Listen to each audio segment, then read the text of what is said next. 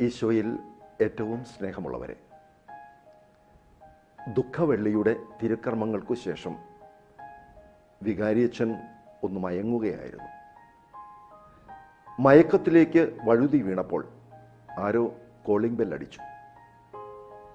അച്ഛൻ വന്ന് കഥക് തുറക്കുമ്പോൾ അപരിചിതനായ ഒരു മനുഷ്യൻ. അച്ഛൻ ചോദിച്ചു എന്താ ഈ സമയത്ത് ഇവിടെ? ഞാൻ അച്ഛനെ കാണാനായി വന്നതാ അയാൾ പറഞ്ഞു. കയറിയിരിക്കാൻ പറഞ്ഞിട്ട് അച്ഛൻ മുമ്പേ നീങ്ങി. ഇരിക്കുന്ന വേളയിൽ ആ മനുഷ്യൻ പറഞ്ഞു അച്ഛ ഞാനൊരു കൊലപാതകം നടത്തിയിട്ടാണ് വരുന്നത്. അവരുടെ സംസാരം ഏറെ നേരം നീണ്ടു. ഏറ്റവും ഒടുവിൽ അച്ഛൻ എഴുന്നേറ്റ് അകത്തേക്ക് പോവുകയാണ്. ഒരു കാപ്പി എടുക്കാനായി. അപ്പോൾ ഈ മനുഷ്യൻ അച്ഛനെ നോക്കി പറയുന്നുണ്ട് അച്ഛ ഇന്ന് ദുഃഖവെള്ളിയല്ലേ? കാപ്പിയിൽ പാലൊഴിക്കേണ്ട. സ്നേഹമുള്ളവരെ തെറ്റുകൾ ചെയ്യുന്നവരാണ് നാം എല്ലാവരും വീഴ്ചകളില്ലാത്തവരായി ആരുമില്ല.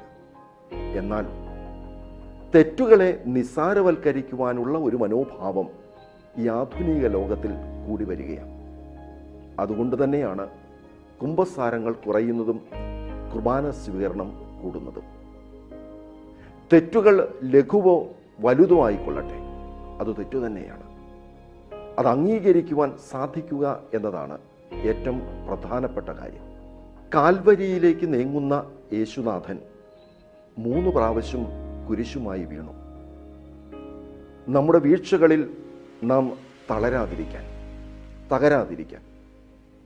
പ്രിയമുള്ളവരെ നമ്മുടെ ജീവിതത്തിലെ വീഴ്ചകളിൽ തകർന്നടിയേണ്ടതല്ല നമ്മുടെ ജീവിതം.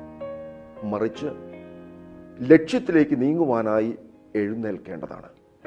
അവിടെയേ നമുക്ക് തെറ്റുകളെ അതിജീവിക്കുവാനായിട്ട് ആവും.